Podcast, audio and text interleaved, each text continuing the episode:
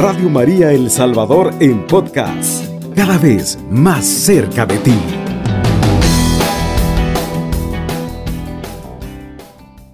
Sabes, hermano, eh, quiero compartirte eh, esta palabra llena de misericordia, llena de poder, porque en el, en el Antiguo Testamento nos vamos a encontrar con personas, eh, bueno, usted ha escuchado hablar de los israelitas, hablar cómo Dios los liberó, pero también ha escuchado hablar cómo eh, se rebelaban contra Moisés, contra Aarón, para verle y para hacerle de su conocimiento que, que de verdad eh, los habían llevado a un desierto equivocado, que los habían ido a sacar de donde estaban bien. De alguna manera el Señor quiere eh, como animarte, como decirte, tranquilo, yo hago las cosas a mi manera y como yo quiero. Para esto vamos a leer la palabra de Dios del libro del Éxodo capítulo 16 versículo 1 y lo vamos a hacer en el nombre del Padre, del Hijo del Espíritu Santo. Amén. Dice la palabra de Dios. Los israelitas se marcharon de Elín y llegaron al desierto de Sin, entre Elín y el Sinaí, el día 15 del segundo mes después de la salida de Egipto toda la comunidad de, israelitas empezó a murmurar contra Moisés y Aarón en el desierto. Les decían, ojalá Yahvé nos hubiera hecho morir en Egipto. Allí nos sentábamos junto a las ollas de carne y comíamos pan en abundancia. Ustedes, en cambio, nos han traído a este desierto en que todo ese gentío morirá de hambre. Pero Yahvé dijo a Moisés, ahora les hago llover pan del cielo salga, eh, salga el pueblo y recoja lo que necesita para cada día. Y yo voy a probar si es, si ajusta o no a mi enseñanza. El día sexto prepararon lo que les envié y será el doble de la ración diaria. Entonces Moisés y Aarón dijeron a toda la gente de Israel, reconocerán que Yahvé es el que los ha sacado de Egipto y por la mañana sus ojos verán la gloria de Yahvé. Yahvé ha escuchado cuando ustedes murmuraban contra él, pues sus quejas no se dirigían a nosotros, que somos nosotros. Palabra de Dios, te alabamos Señor. Mire qué hermoso. Los israelitas se marcharon de, de esa ciudad. Toda la comunidad empezó a, como a, a murmurar contra Moisés y Aarón.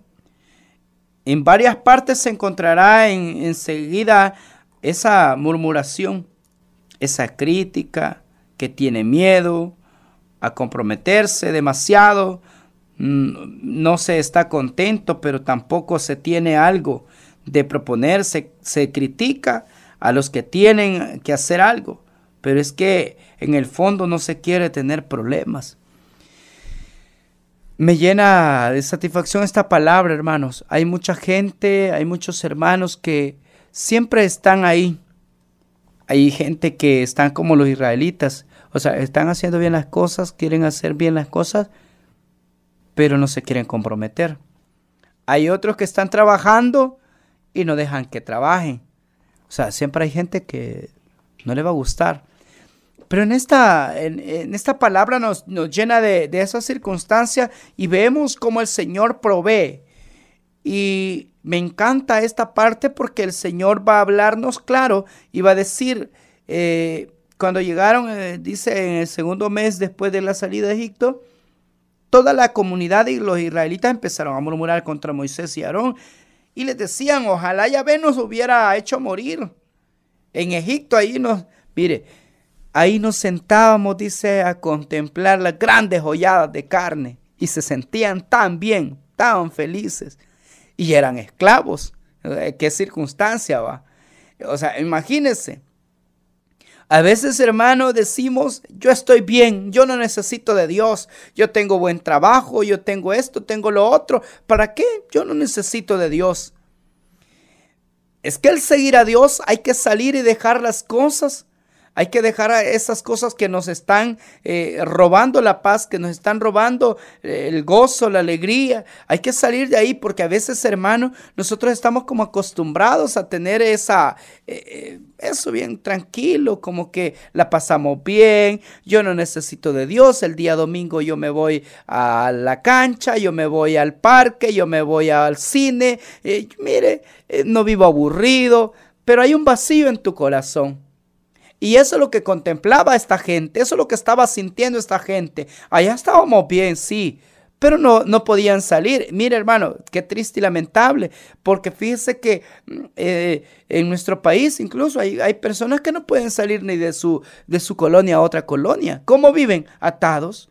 Por miedo, porque el pecado, porque la circunstancia no les deja salir en, en circunstancias espirituales. Imagínense, hermano, imagínense que tan bien se sentían que solo con el olor de la carne como que se sentían tranquilos ahí. Por eso dice, y sentían, oiga bien, y comíamos, oiga bien, ojalá allí nos sentábamos junto a las ollas de carne y comíamos pan en abundancia.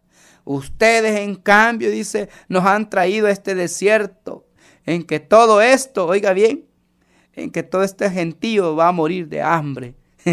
Imagínense en quién estaban confiando, hermano. Yo recuerdo, hermanos, que eh, llegó un momento que yo eh, me pasó eso, hermano, como el pueblo de Egipto.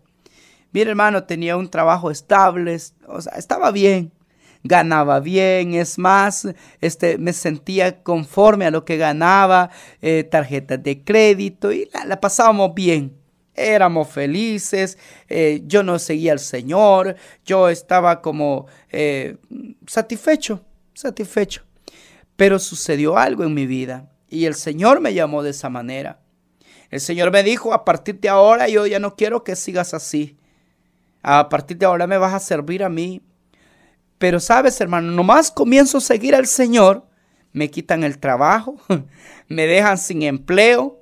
Yo tenía que mantener mi familia, tenía, o sea, imagínense, imagínense, y yo le dije al Señor, Señor, eh, como este pueblo, y para esto me llamaste. Me quitaron el trabajo porque por seguirte a ti, por andar en esta locura de sirviéndote a ti. Hermano, eh, en ese momento uno no comprende nada y yo entiendo este pueblo. Tenía la razón este pueblo.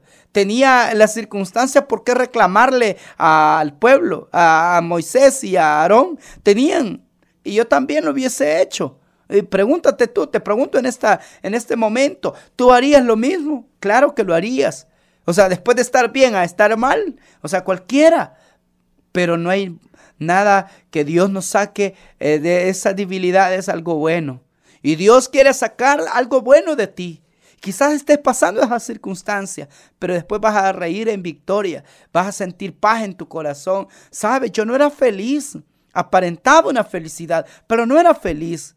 O sea, eh, eh, llenaba todas las expectativas, eh, me sentaba en buen restaurante a comer y tranquilo, o sea, una vida light, una vida en felicidad, pero había un vacío en el corazón que solamente Jesucristo puede llenar ese vacío, que solamente Jesucristo pudo cambiar la historia de mi vida. Sabes una cosa, hermano, Bendito sea el Señor. Hoy hasta a a otro país, a otros lugares, el Señor me ha llevado a comer algo mejor a probar otras comidas. Hoy soy feliz en el Señor, sirviéndole al Señor.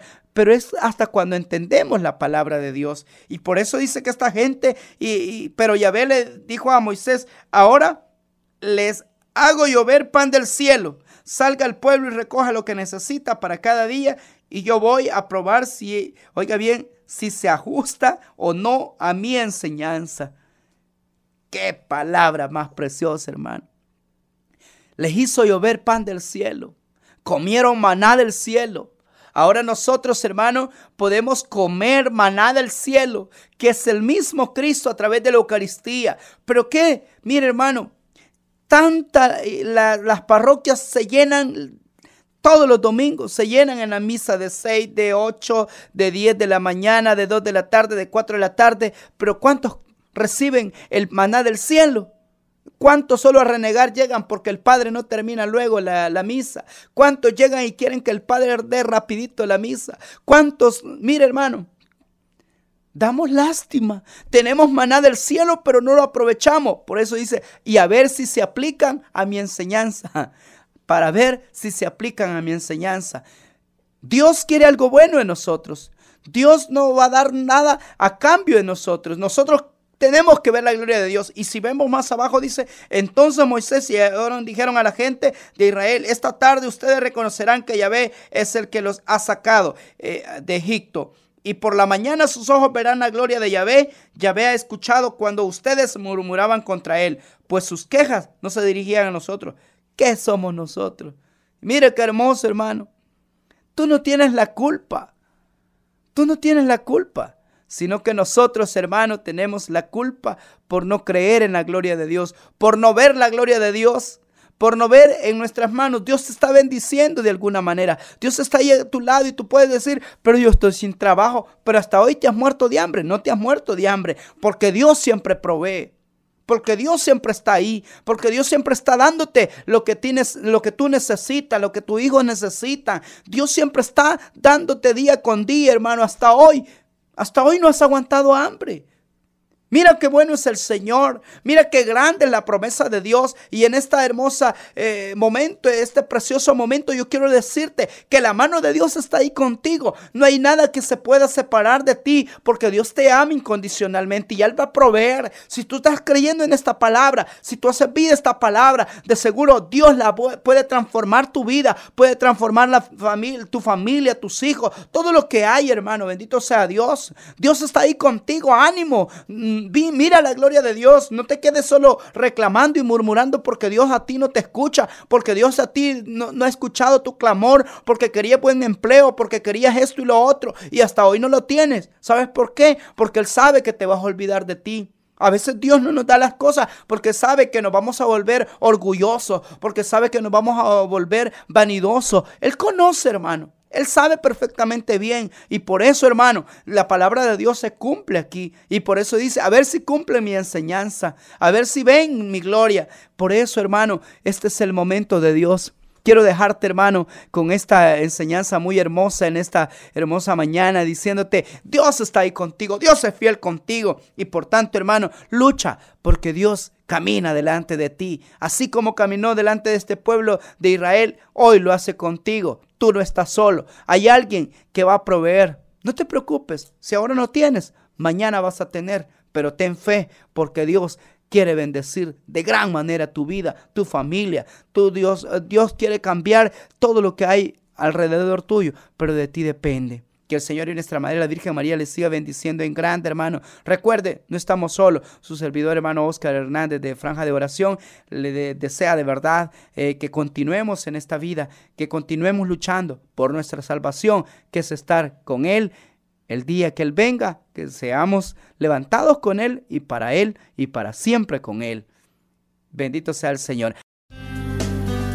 Radio María El Salvador, 107.3 FM, 24 horas.